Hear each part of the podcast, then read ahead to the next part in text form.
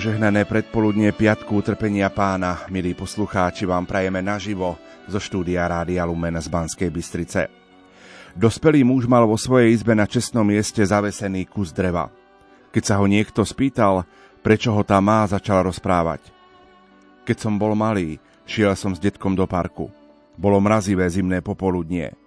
Deduško šiel za mnou a usmieval sa, ale bolo mu ťažko. Mal totiž choré srdce, ktoré už dobre nefungovalo Chcel som ísť k jazierku, ktoré bolo zamrznuté. To by bolo krásne zakorčulovať si, zvolal som. Chcel by som sa rozbehnúť a pošmíkať sa po lade aspoň raz. Deduško si robil starosti. Vo chvíli, keď som vstúpil na ľad, detko povedal, buď opatrný. No už bolo neskoro. Ľad ma totiž neudržal a ja som s krikom sa prepadal dole. Deduško celý roztrasený chytil nejaký konár a podal ho smerom ku mne. Chytil som sa ho a detko ťahal zo všetkých síl, kým ma nevytiahol. Celý mokrý som plakal a triasol som sa. Deduško mi urobil horúci kúpel a šiel som do postele. Pre neho to bolo veľmi vyčerpávajúce a v noci zomrel na infarkt srdca. Náš zármutok bol nesmierny. Utekal som k jazierku a našiel kus dreva, vďaka ktorému mi detko zachránil život. A prišiel o svoj. Kým budem žiť, bude mi toto drevo pripomínať jeho lásku ku mne. Milí poslucháči, keď si dnes uctievame drevo Kristovho kríža, vieme, že je pre nás znamením najväčšej lásky, ktorá nás zachraňuje. Kristov kríž je definitívnym víťazstvom Božej lásky nad všetkým zlom sveta. Moc zla bola zničená mocou lásky, ktorá sa obetuje. Vitajte pri počúvaní veľkopiatočných dialógov, ktoré pre vás vysielajú majster zvuku Pavol Horniák, hudobná redaktorka Diana Rauchová a moderátor Pavol Jurčaga. Dovolte mi, aby som v štúdiu Rádia Lumen v tejto chvíli privítal otca Mariana Mlinárika, farára farnosti. Dobrá neva Marian prajem, požehnané veľkopiatočné predpoludne tu v Rádiu Lumen. Pochválený buď Ježiš Kristus, naozaj všetkým požehnané sviatočné predpoludnie. Chcem pozdraviť všetkých poslucháčov Rádia Lumen, aby sme naozaj tak spoločne mohli prechádzať tým tajomstvom Kristovho utrpenia a jeho lásky. Som veľmi rád, že si prijal pozvanie do štúdia Rádia Lumen, lebo ty si počas lockdownu a covidovej pandémie veľakrát prijal, najmä na prvé soboty v mesiaci, svoju účasť na rozhlasových svetých homšiach z bansko katedrály. Marian, po dvoch rokoch opäť slávime Sviatky Veľkej noci, naozaj tak, ako možno predtým, pred tou covidovou pandémiou. Ako si možno spomínaš na tie uplynulé dva roky a na to, v čom je to možno iné oproti tým dvom rokom, ktoré sme prežívali? Pamätám si na to, že som tu bol aj minulý rok. Bola tiež e, dokonca sobota biela a ja som mal aj od Rádia Lumen potvrdenie o tom, že idem vysielať do rády, aby som mohol vlastne porušiť ten zákaz vychádzania, že mám odôvodnené právo ísť niekam mimo svojho pôsobenia. Takže som prišiel do e, bansko katedrály, kde som mal aj fatímske pásmo Bielej soboty, keď sme spolu bdeli pri Kristovom hrobe. A pred pár dňami som práve hľadal počítači e, nejakú tému na, na veľkonočné trojdnie a do kázni a našiel som pomedzi iné dokumenty aj jeden dokument, keď som ho vydával svojim farníkom, by mohli prísť sláviť veľkonočné obrady do farského kostola, takže som im vystavil ako farár potvrdenie, že aj oni majú to oprávnenie porušiť ten zákaz vychádzania. Takže to bol v Lani, možno pred Lani, my sme aj s farnosťou boli spojení cez živé internetové vysielanie na YouTube, takže všetky obrady, ktoré sme konali, sme vysielali cez YouTube, dokonca aj večer krížovú cestu na Veľký piatok, ktorá ešte stále je na YouTube, ale dnes sa ju budeme modliť spoločne v bansko bystrickej katedrále. Takže to bolo, to bolo tie posledné dva roky ale včera sme už mohli naozaj vo veľkom počte prísť do kostola. Aj môj farský kostol svätého Michala Archaniela v Dobrej Nive bol plný ľudí. Dokonca sme boli pri svätej Omši dvaja kňazi, lebo na poludnie mi zavolal jeden kňaz, ktorý bol kňazom bansko diecézy, ale prestúpil do, do ordinariátu ozbrojených síl a teraz e, je na výcvikovom priestore v Lešti, kde pôsobí hlavne medzi požiarníkmi, ale aj medzi vojakmi ako, ako duchovný, ako kňaz, ako kaplán, ktorý tam slúži. Mal byť pôvodne na ukrajinskej hranici, ale včera zrušili to jeho miesto a on hovorí, a nemám kde sláviť teraz obrady Veľkej noci, môžem sa k tebe pridať. Takže sme boli dvaja. A ja som to tak možno aj tak prepojil s tým, čo hovorí sväté písmo, že Ježiš povedal dvom svojim učeníkom. Chojte do Jeruzalema, choďte tam, nájdete hornú veľkú sieň, tam nám nachystajte. Takže sme boli dvaja pri pánovom oltári a slúžili sme Svetu Omšu pánovej večere. Takže to bolo včera pri Svetej Omši a večer sme so svojimi farníkmi prežívali bdenie podľa slov Krista, ktorý, ktorý tak vyčítavo povedal aj Petrovi a ostatným apoštolom, ktorí zaspali v Getsemánskej záhrade. To ste ani hodinu nedokázali so mnou bdieť. Takže my sme tiež tú hodinu bdeli spoločne a mal som texty, ktoré prichystal nejaký kňaz, neviem už presne, kto je autorom tých textov, ale mám ich už dlho, asi 20 rokov a stále sú aktuálne a tie texty uvažovania nad, to, nad tým Ježišovým utrpením, nad tým krvavým potom, ktorý bol v tej gecemánskej záhrade, tak to sme včera tak duchovne prežívali až do 10. večer. Sme veľmi radi, že dnes do poludnia si hosťom štúdiu Rádia Lumen čaká nás prvá pieseň. Koho by sme možno na úvod mohli takto zo štúdia pozdraviť? Tak určite by som chcel pozdraviť mojich starých, e, ale aj chorých rodičov, moje obidve sestry s ich rodinami, všetkých známych priateľov, dobrodincov, Chcel by som pozdraviť aj mojich bývalých farníkov, či sú to tu z Banskej Bystrice, z Detvianskej huty, z Hornej Ždáne, ale aj súčasných farníkov v Dobrej Nive. A určite všetkých chorých a tých, ktorí sú pripútaní nie na drevo kríža, ale na drevo posteli, lebo sú chorí a nevládni. Priatelia, nech sa vám príjemne počúva ešte pred pesničkou naša pozvánka na púť na Staré hory. V tomto roku budeme už spoločne putovať. Pozýva vás konateľka Rádia Lumen Zuzana Sakáčová. K histórii Rádia Lumen neodmysliteľne patria mnohé rozhlasové púte zo Sanktuária Božieho milosrdenstva v Krakove. Tá prvá sa uskutočnila pred 18 rokmi. Dúfame, že na budúci rok sa v Krakove opäť stretneme. Tohto roku budeme srdcom pri Božom milosrdenstve na pútnickom mieste Staré hory. 14. mája si pôjdeme uctiť pannu Máriu Starohorskú a zo srdca jej poďakovať za mnohé dobrodenia, ktorými nás obdarúva, ale aj za požehnaných 29 rokov vysielania Rádia Lumen. Pôjdeme si vyprosiť Božie milosrdenstvo pre seba, dnešný svet, dosiahnutie tak potrebného mieru na Ukrajine a pokoja medzi národmi. Pridajte sa k nášmu spoločenstvu na Starých horách – Tešia sa na vás kňazi Rádia Lumen, ktorí často celebrujú rozhlasové sveté omše, redaktori a moderátori, ktorí sa vám prihovárajú spoza mikrofónu. A nebude chýbať ani hudobný host, speváčka pani Monika Kandráčová. 14. mája sa tešíme na vás na stretnutie na Starých horách. Matka Božia Starohorská, oroduj za nás.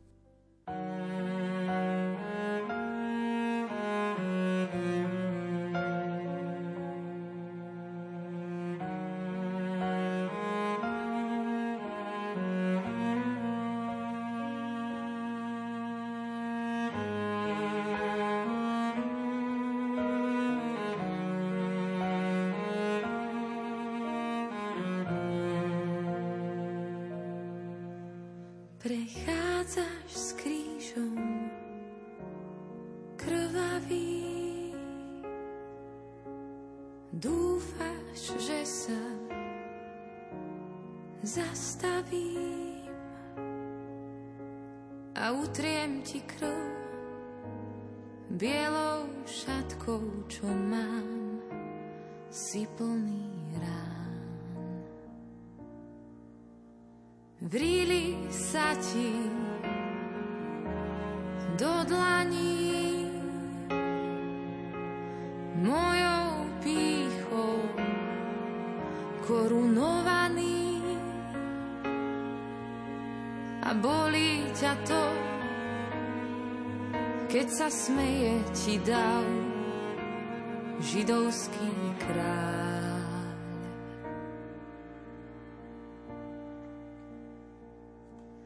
Viem, že ja, tvoja šiestá rana som, každou hádkou s priateľom, každým hriechom, ktorý mám, ťa pribíjam, viem, že ja ťa predávam jak Judáš a ty mi odpúšťaš.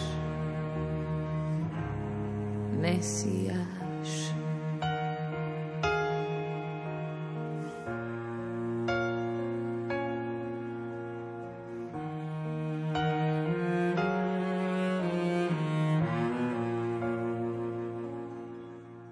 Prechádzaš s krížom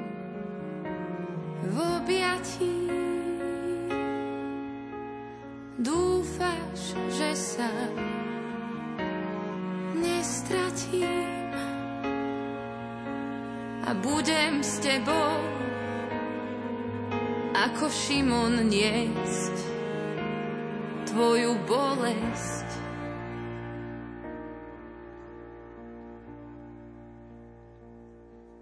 Viem, že ja tvoja šiestá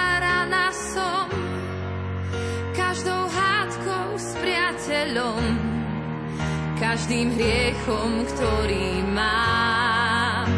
Ťa pribíjam, viem, že ja ťa predávam jak Judáš a ty mi odpúšťaš.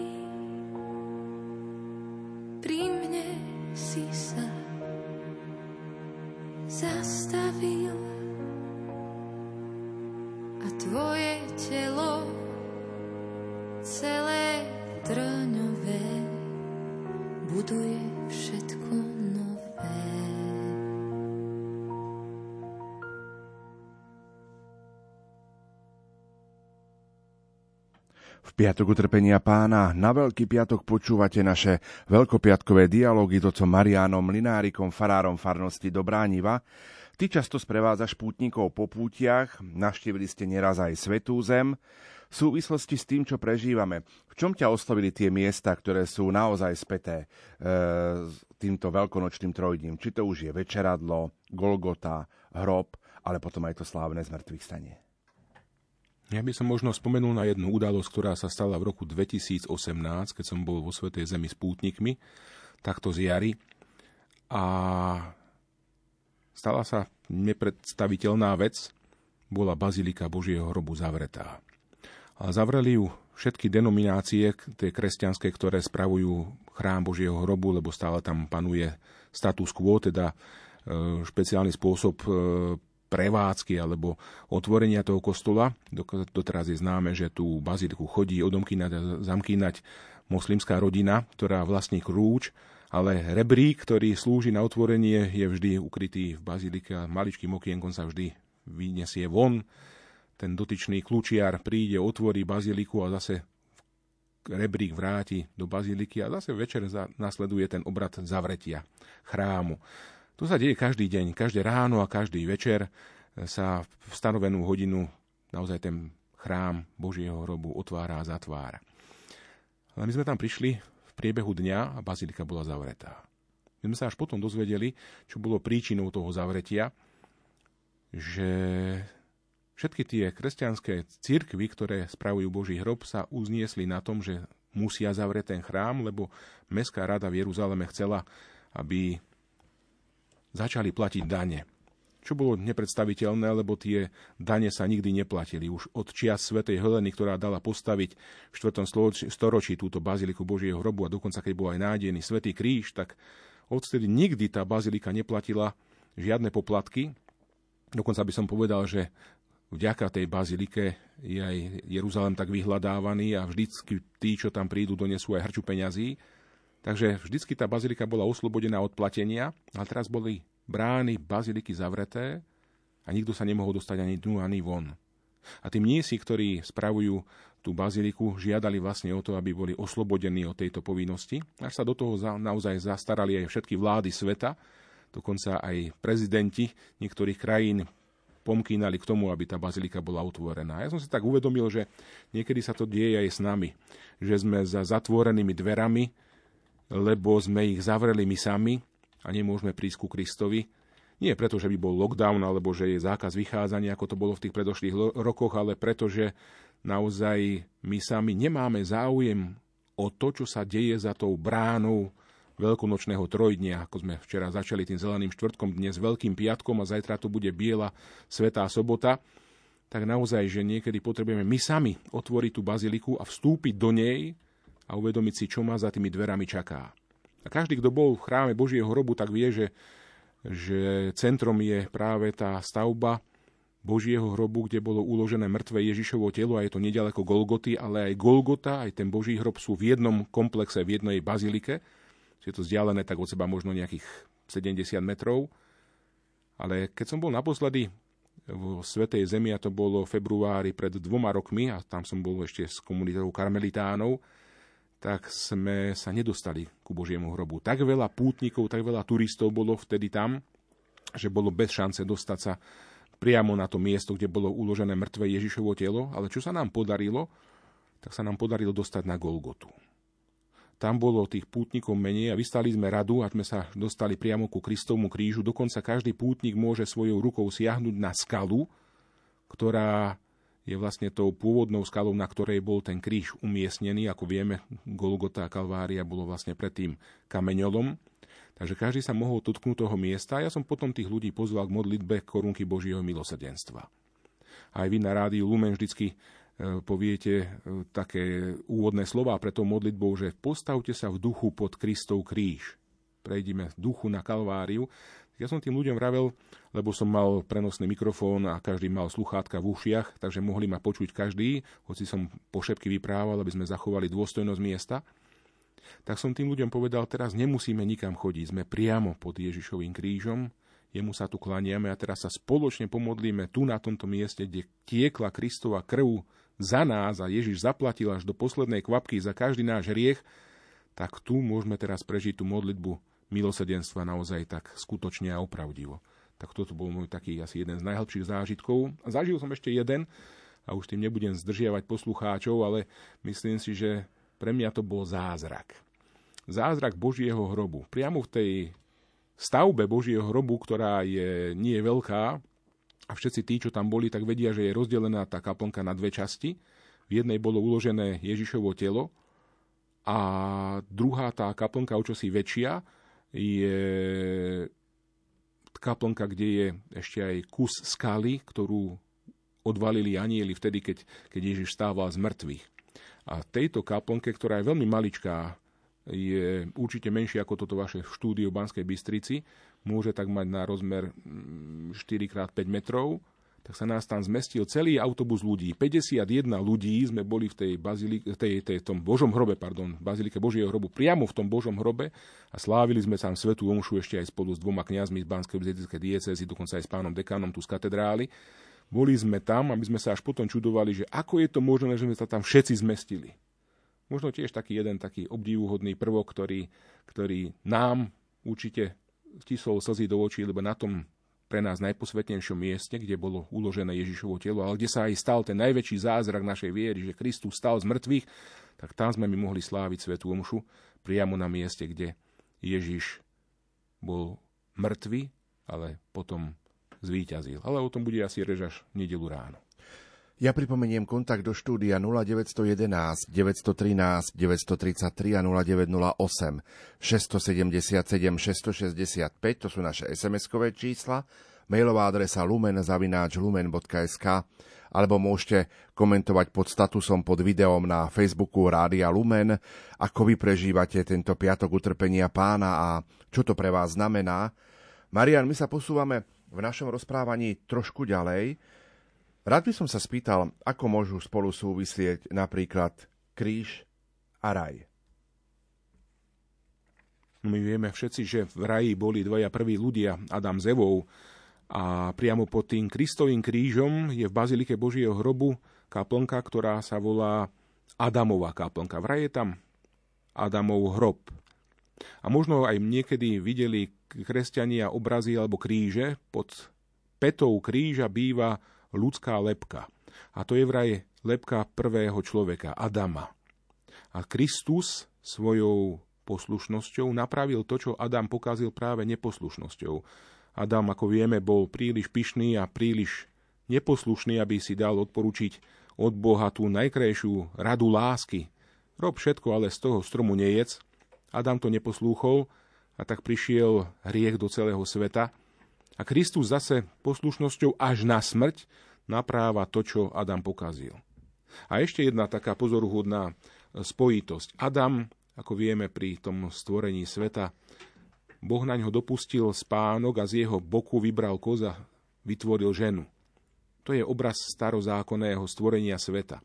Ale v Novom zákone máme Krista, ktorý má tiež otvorený bok a deje sa to priamo na Golgote a z toho boku, boku vyšla církev. Tak ako sa z Adamovho boku rodí Eva, nová žena, tak sa z Ježišovho boku rodí církev, lebo z Ježišovho boku vytriskla krv a voda krv, ktorá nás obmýva od hriechov, ale zároveň živí celé tajomné telo Kristovo, všetky údy jeho tela, teda každého, ktorý verí v Krista, a voda, ktorá nás rodí, aby sme sa stali Božími deťmi. Teda sme pokrstení vodou krstu a je to vlastne tá voda, ktorá vyšla z Ježišovho prebodnutého boku. Takže ten súvis medzi rajom a krížom nájdeme aj tam, priamo pod Ježišovým krížom.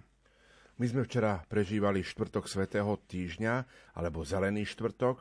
Dnes máme piatok utrpenia pána, alebo veľký piatok. Ako prepojí tento zelený štvrtok a veľký piatok? Pretože e, Ježiš vlastne dnes obetuje za nás svoj život, ale už včera o tom hovoril. Áno. Ja som tiež nad tým uvažoval či pri včerajšej večernej kázni a veľmi ma oslovil príklad a príbeh jednej reholnej sestry, ktorá pôsobila v Alžírsku a tá reholná sestra cestou zo Svetej Omši bola zavraždená teroristami. A keď sa o to zaujímali hlavne kresťanské médiá, lebo pravda, že tie svetové tie, takéto veľmi nezaujímajú senzácie, e, sú na prvom mieste, ale život nejakej reholnej sestry, ktorá verne žije s Kristom, to, to není populárne ani zaujímavé. Ale kresťanské médiá si všimli tento príbeh reholnej sestry a išli sa spýtať biskupa, či jej nedohováral, alebo či jej nevravel o tom, aby si dala pozor, že predsa žije v, v prostredí, ktoré je protikresťanské. A on hovorí, áno, často som o tom s ňou rozprával. A som sa aj spýtal, sestrička, vy sa nebojíte, že aj vám môžu siahnuť na život? Čo keď vás oberú o život? A ona hovorí, pán biskup, ale mne už nemajú čo zobrať. Ja vtedy, keď som sa rozhodla zasvetiť Kristovi, vtedy som mu celý svoj život darovala.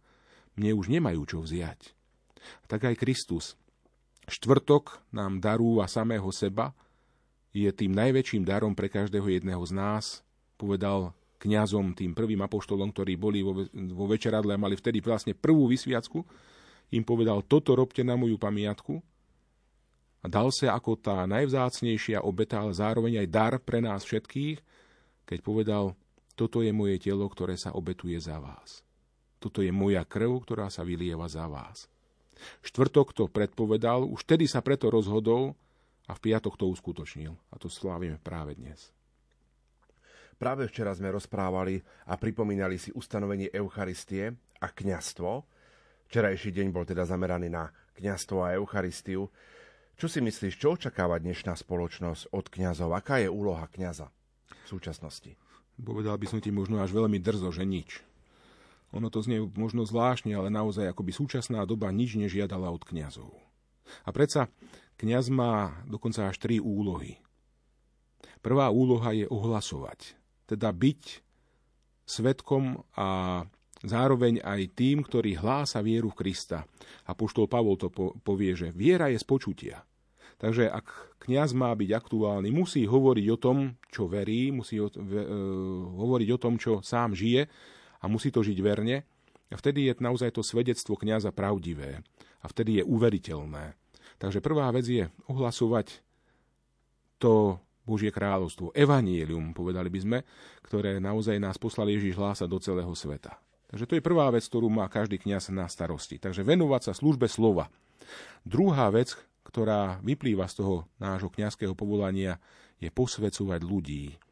A posvecujeme ich či už každým požehnaním, každou sviatosťou, ktorú im vysluhujeme, ale aj tým, že mnohých rozhrešujeme a zbavujeme hriechov, vlastne všetko slúži k tomu, aby kňazská služba posvecovala tých, ktorí sú mu zverení. Takže to je úloha nás kňazov. A tretia úloha je spravovať. Určite viete, že máme kostoly, máme farnosti, máme naozaj objekty, o ktoré sa treba starať. A toto je tiež veľmi dôležitá úloha, aby sa mala kde tá církev stretávať, aby mala kde naozaj vytvárať to spoločenstvo viery, aby mala kde naozaj mať ten priestor na to, aby mohla byť posvecovaná a zároveň, aby mohla počúvať to Božie slovo z úst kniaza, ktorý naozaj sa obetuje, aby svojim životom, ale hlavne tým, čo, čo vedie Duch Svetý, vedel tým svojim ovečkám, aby vedel odovzdať to svetlo viery. Možno dnešná príležitosť je aj v tom, aby sme sa za kňazov modlili. Možno je to pozvanie aj počas tohto veľkonočného trojdňa sa za kňazov Eh, tých kristových učeníkov modliť. Veľmi pekne to hovorí vždycky pápež František, ktorý tak naozaj s pokorou a pri každej modlitbe aniel pána to nezabudne povedať, že nezabudnite modliť sa za mňa. Myslím si, že aj by som chcel poprosiť aj poslucháčov rády a Lumen, modlite sa za nás kňazov. Poviem možno takú e, perličku z toho svojho osobného povolania ku kňastvu. Najprv som chcel byť rušňovodičom. Aj som dokonca chodil do železničnej školy vo zvolenie, ale potom zrazu prišla taká božia výhybka a ja som sa rozhodol ísť za kniaza. Ale keď môžem povedať, niekedy tá úloha kniaza je robiť toho rušňu vodiča aj teraz. Byť tým rušňom, ktorý ťahá všetkých ostatných, aby sme naozaj spoločne kráčali za Kristom. Teda nie som viac, som takisto tiež veriaci, aj keď mi Kristus zveril svoje tajomstvá do rúk a môžem posvecovať ľudí, to ešte neznamená, že ja sám nemusím bojovať o, o svoju vieru a o svoju spásu. Takže kňaz je vždycky na čele za ním sa ho držia všetci jeho veriaci, ale ak je vykolajený ten vlak, tak potom naozaj idú všetci z nás cesty. A preto je potrebné modliť sa za kňazov, aby všetci išli tým správnym smerom. Rozprávame trošku aj o zelenom štvrtku alebo štvrtku svätého týždňa. Ježi sa nám daroval v Eucharistii. Myslím si, že tú vetu si za tých uplynulých, uplynulé dva roky vieme viac a viac osobniť a sprítomniť, najmä vtedy, keď sme nemohli fyzicky pristúpiť k svetému príjmaniu a príjmali sme e, pána Ježiša duchovne, duchovným svetým príjmaním. Čo to pre nás znamená, že Ježiš ostal s nami v Eucharistii? Ako si to sprítomniť? No jedno je pravda, že my niekedy vnímame, že príjmame Krista ako, ako, ako dar, ale veľa ľudí ešte stále nosí, aspoň ja mám taký pocit, stále nosí v sebe, že je to tár pre toho, kto je poslušný a dobrý. Teda, uh, urobil som to, čo bolo treba a urobil som to správne, žil som poctivý život viery a tu mám odmenu za to a pán Ježiš je mi za pokrm. To je možno ako medaila na konci súťaže. Zbavme sa tohto pocitu a zbavme sa takéhoto pohľadu na Eucharistiu, lebo Eucharistia, mnohí cirkevní otcovia a mnohí aj mystici, reholníci sa nad tým zaoberajú a rozmýšľajú nad tým, že Kristus není odmena. Je to vlastne nezaslúžený dar, ktorý nikto z nás nemá právo získať a predsa sa nám Kristus dáva. Ja by som tak povedal možno obrazne, že je to, je to chlieb poslednej večere. Lenže teraz v súčasnej dobe žijeme v takom možno zvláštnom svete, ktorý, ktorý nechce večerať, lebo je to vraj moderné, vraj sa z toho chudne. A ja som tak e, uvažoval už veľakrát nad tým, že aj kresťania už nechcú večerať lebo je to tiež moderné a preto mnohí nepristupujú k tomu pánovmu stolu, lebo sa možno, možno toho boja, alebo možno za to hambia.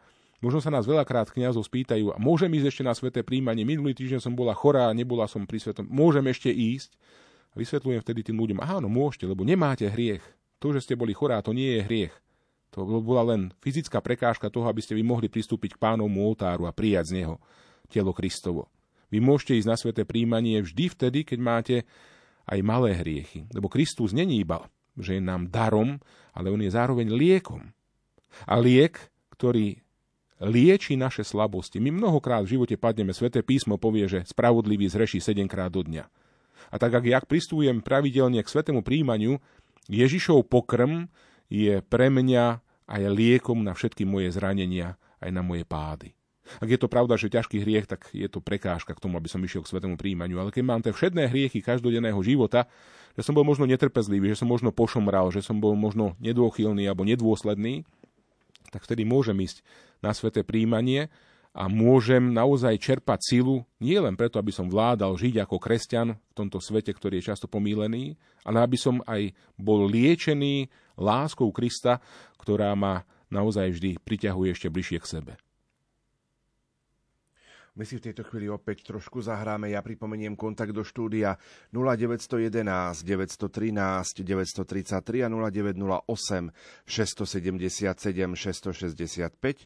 To sú naše SMS-kové čísla lumen.lumen.sk a môžete komentovať aj pod status na Facebooku Rádia Lumen. Napísala nám poslucháčka Anička, dobré ráno, pre mňa utrpenie pána znamená, že rozímam nad umočením, ako dlho stál pán Ježiš na kríži.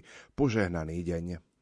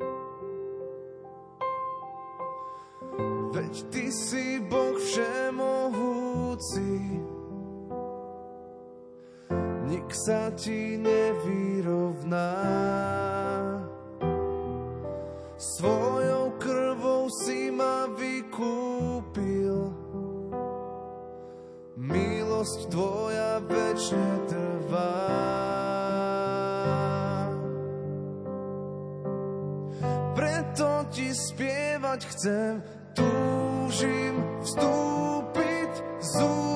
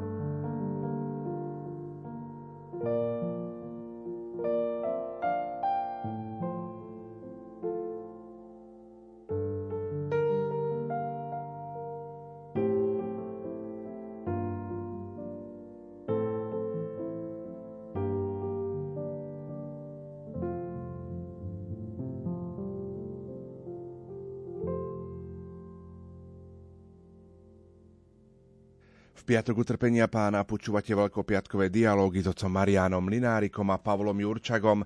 Marian, posuňme sa v našom rozprávaní opäť trošku ďalej. Na mnohých miestach Slovenska sa dnes veriaci aj do poludnia modlia pobožnosť krížovej cesty.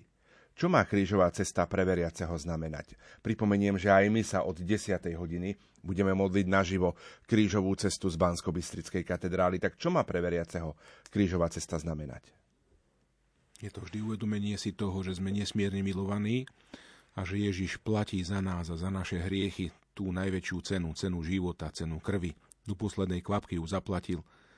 Veľmi pekne o tom uvažuje sestra Faustína, ktorá nás pozýva k Božiemu milosrdenstvu a ona povie, Uvažovanie nad Kristovou smrťou a nad jeho utrpením je viac ako niekoľko dní pôstu. Toto si málo kedy tak uvedomujeme, že vlastne vnímať tú Kristovú lásku a vnímať kríža, jeho obetu, je viac, ako keby sme sa mali niekoľko dní postiť. My potrebujeme sa naplňať Kristom, potrebujeme vnímať, čo On pre nás urobil, aby sme ho ešte viacej milovali. Bo keď to vnímame, tak sa nám naozaj ešte viacej rozojhoňuje viera.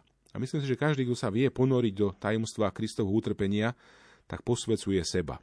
Ja by som to povedal takým spôsobom, ako keď sa predmety namáčajú, aby sa nafarbili. Možno niekto farbí dnešný deň alebo zajtra veľkonočné vajíčka a namáča ich do nejakej farby, aby boli, boli farebné.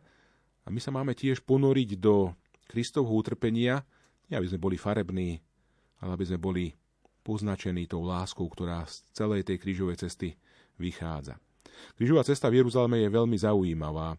Je naozaj možno 1,5 km dlhá, takže nie je to až taká veľmi dlhá cesta, ale klúkatí sa uličkami, kde sú teraz mnohí predávajúci suvenír alebo potreby každodenného života, takže predierať sa tou krížovou cestou je niekedy veľmi náročné aj fyzicky, lebo je tam veľmi veľa ľudí na tej krížovej ceste Via Dolorosa, tak sa stále aj nazýva.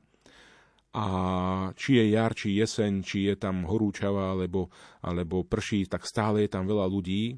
Takže ja sa tam ani tú krížovú cestu nemodlievam, ale chodievam sa ju modliť do jedného arménskeho kostolíka, ktorý býva vždy otvorený a vždycky býva prázdny. Je to vlastne arménsky kostolík, ktorý pripomína štvrté zastavenie krížovej cesty, Ježišovo stretnutie s matkou.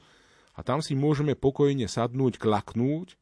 A keďže ako teraz už chodíme pútnici s tým, že každý má sluchátko v uchu, tak, v uchu, tak ja mu môžem do toho sluchátka hovoriť práve tie myšlienky, ktoré aj dnes zaznejú krížové cesty, k ceste už o desiatej, sú vlastne pozbierané myšlienky, ktoré som vždy na tej krížovej ceste pri každej púti používal, alebo používam. Takže e, naozaj tam sa v tichosti, v ústraní na krížovej ceste, lebo je to stále na tej istej ceste, kadiaľ Kristus kráčal s krížom, tak tam sa modlíme a rozímame nad tým tajomstvom, aby sme sa vhlbili do toho, čo nám chce tá krížová cesta povedať. Aby sme naozaj sa namočili do jeho lásky lebo len vtedy budeme viacej vnímať a viacej chápať, čo Ježiš robí pre nás. Takže to je taká aj dnešná úloha. O pár chvíľ zajdeme do katedrály a budeme sa modliť. Teda chcem už teraz všetkých pozvať ponoriť sa do tej Kristovej lásky. Možno taká osobná otázka. Ktoré zastavenie z krížovej cesty je ti tak povedia z najbližšie? Ja by som povedal, že za každým je to nejaké iné zastavenie. Lebo človek vždy prežíva čosi iné. Niekedy prežívame strach gecemánskej záhrady, niekedy prežívame svoje osobné životné pády, niekedy zažijeme niekoho, kto nám pomôže s krížom, niekedy zažijeme aj strhanie šiat a obnovenie všetkých starých rán, niekedy zažijeme obrovský smed ako Kristus, keď vysel na kríži a povedal žij s ním, Naozaj ťažko povedať, že ktoré je také najosobnejšie. Každé zastavenie mi je aktuálne blízke v tom momente, ktorý práve prežívam. Takže ťažko povedať, ktoré je viac a ktoré menej. Asi každý v živote raz sme hore, raz sme dole, raz prežívame šťastie, raz bolesť, raz strach, inokedy utrpenie, niekedy beznádej, niekedy naozaj dolahnú na nás ťažké kríže, ktoré môžu mať rôznu podobu. Takže naozaj je ťažko povedať, ktoré je také osobne najviac každé je na tej krížovej ceste a v každom sa môže človek nájsť, ak naozaj sa vie ponoriť do tej Kristovej cesty. Poslucháčka Vierka nám napísala pochválený bude Ježiš Kristus. Moje prežívanie Veľkého piatku je obeta blížnemu v zahraničí, v práci. Máme obmedzené možnosti, ak, Aké aj, ako aj tak som vďačná za kaplnku, ktorú nedaleko máme a Rádio Lumen. Každú voľnú chvíľu venujem ako povzdych ranám nášho pána Ježiša a obetu za rodinu. Vaša stála poslucháčka Vierka. My sa posunieme v našom rozprávaní ďalej. Dnes prežívame teda Piatok utrpenia pána, alebo Veľký piatok. Je to deň pokánia v cirkvi. Ako si čo najlepšie vysvetliť? Čo pre nás Ježiš urobil v tento deň? Aby som tak už možno predbehol, to, čo budem ešte len uvažovať nad tým pri Ježišovom kríži dnes popoludní o 3. hodine, ale povedal by som, že Ježiš urobil niečo ako jeden malý chlapec, ktorý, ktorý si spravil drevenú lodičku, zostrojil ju vlastnými rukami a tú lodičku do detajlov vypracoval a potom mal jednu veľkú túžbu skúšiť, či tá lodička bude aj pekne plávať. Tak išiel s ňou večer na vodu Lenže zafúkal vietor a tú lodičku mu odnieslo a on tú lodičku stratil. Prišiel celý rozžialený domov, že tú lodičku už nemá, že, že ju už stratil a že už ju asi nikdy nenájde. Aké bolo jeho prekvapenie, keď o pár dní tú svoju lodičku, ktorú spravil svojimi vlastnými rukami, našiel u jedného priekupníka vo výklade. A tak hneď behol dovnútra a hovorí, vy máte moju loďku, ja ju chcem naspäť. Lenže ten priekupník mu hovorí, počkaj, počkaj, ak ju chceš, tak si ju musíš kúpiť. A tak ten chlapec neváhal a utekal domov a zobral svoje prasiatko, všetky svoje úšpory, alebo si šporil na niečo ako chlapci na bicykel alebo na počítač, tak on rozbil to prasiatko a všetky drobňaky z neho vybral, utekal naspäť k tomu priekupníkovi, vysypal mu všetky tie peniaze na stôl a povedal, toto je všetko, čo mám. A ten priekupník videl naozaj tú túžbu, ale asi aj to vlastníctvo toho chlapca a tak tie peniaze zobral a loďku mu dal lebo videl, že ten chlapec zaplatil všetko, čo má. A ten chlapec, keď vychádzal z obchodu von, tak sa tak hradil s tým, že teraz je táto lodička dvojnásobne moja. Aj som mu spravil, aj som si ju teraz kúpil. A myslím si, že tiež môžeme tak povedať, že sme dvojnásobne Boží, lebo Biblia to povie tými slovami, sme dielom Božích rúk. Takže každý z nás sme naozaj patriaci Bohu lebo nás on povolal k existencii, daroval nám život, daroval nám bytie. Neboli sme, ale sme. Neexistovali sme, ale sme pozvaní teraz k životu, dokonca k väčšnému životu. Takže sme dielom Božích rúk. A druhá vec, Kristus nás znovu kúpil, lebo sme boli stratení kvôli hriechu. Hriech nás odsudil, odsudzil z toho, z toho raja. Človek nemal síl na to vrátiť sa do tej lásky Boha, ktorá pre ňoho chcela vždy iba to dobré, konal na svoju pesť pyšne a neposlušne, a tak sme raj stratili, ale Kristus nám ho chce znova prinavrátiť a preto zaplatil všetko, čo mal. Celý svoj život obetoval za nás. On bol poslušný až na smrť. Takže tu naozaj nás opäť vracia do tej pozícii toho, že môžeme ten, ten raj znova mať, znova ho môžeme získať, ak budeme veriť jemu. Lebo on je ten, ktorý platí, ktorý naozaj až do poslednej kvapky krvi zaplatil na dreve kríža. Takže ja by som povedala, troška už predbieham myšlienku z krížovej cesty, že ja by som povedal, že keď vidím kríž, tak vidím Krista, ktorý platí za mňa. Skúsme trošku uvažovať o symbole kríža, ktorý bude dnes odhalený počas veľkopiatočných obradov. Hľa drevo kríža, tak toto zaznie, na ktorom zomrel spasiteľ sveta. To drevo už sa nezachovalo celé už je naozaj rozdrobené na tisíce, povedal by som až miliónov relikví, ktoré sú po celom svete.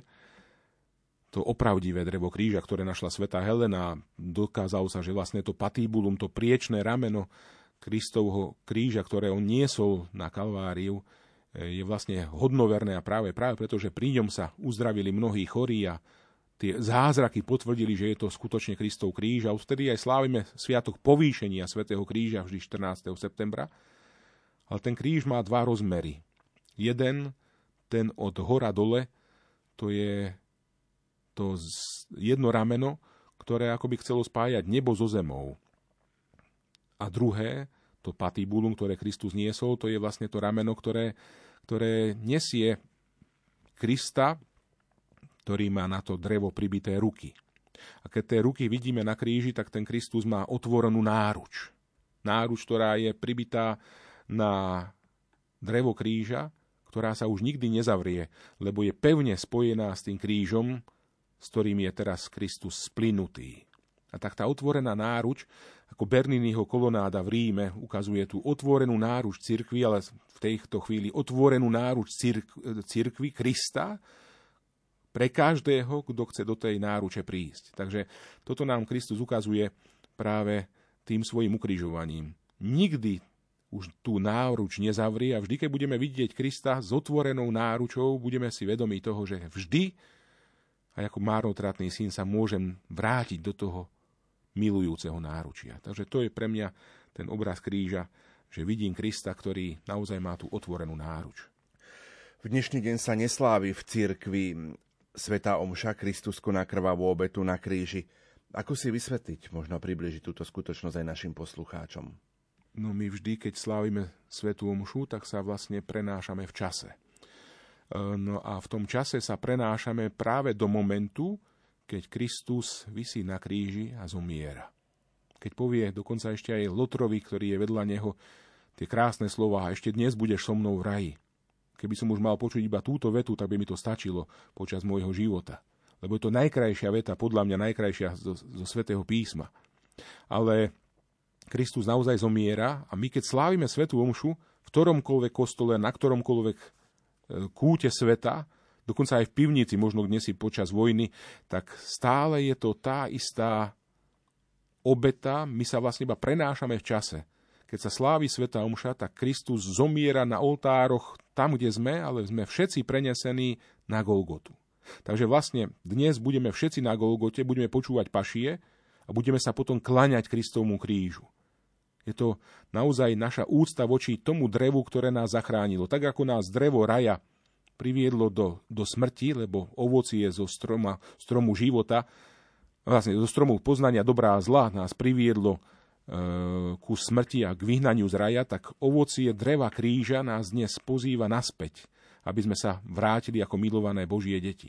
Vlastne toto môžeme dnes prežívať aj vtedy, keď budeme klačať pri Kristovom kríži.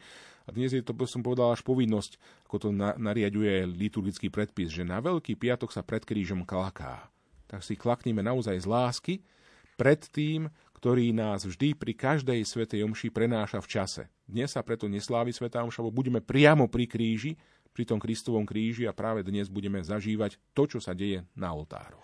Čas nášho rozprávania sa pomaličky naplňa, aby sme sa presunuli do bansko katedrály na pobožnosť krížovej cesty. Taký tvoj záverečný odkaz pre všetkých, ktorí nás dnes do poludnia počúvajú? Ja som veľa nad tým uvažoval, že čo povedať, Poviem iba veľmi jednoducho, ak som tu už pred pár minútami spomenul, poďme sa pokloniť Ježišovmu krížu a poďme sa namočiť do jeho um, utrpenia a umúčenia, aby sme vedeli, ako veľmi sme milovaní. Ak nás toto zasiahne, tak vtedy dokážeme naozaj aj my viacej milovať Boha, lebo ten, kto pozná, ten aj viacej miluje. Toľko naše veľkopiatočné rozprávanie s otcom Marianom Milinárikom, farárom farnosti Dobrániva. V tejto chvíli vám za pozornosť ďakujú majster zvuku Pavol Horňák, hudobná redaktorka Diana Rauchová a moderátor Pavol Jurčaga. O desiatej ponúkneme naživo pobožnosť krížovej cesty z bansko katedrály. Na Veľkú noc sme sa pripravovali rozhlasovými duchovnými cvičeniami, ktoré viedol monsignor Marek Forgáč, košický pomocný biskup a hovorili sme o neobyčajnej odvahe. Požehnané sviatky všetkým našim poslucháčom. Vyjadril by som to takto, že len jedna noc je veľká, pretože len v jednu noc prišlo toľko nádej na tento svet, že zachránilo celý svet tak túto nádej som chcel rozosiať všetkým prostredníctvom týchto duchovných cvičení a všetkým vám naozaj prajem, nebojte sa.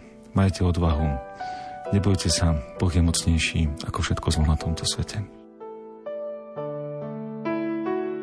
Už 30. rok ohlasujeme Kristovo evanielium a sme spoločníkmi na ceste vášho života. Ďakujeme.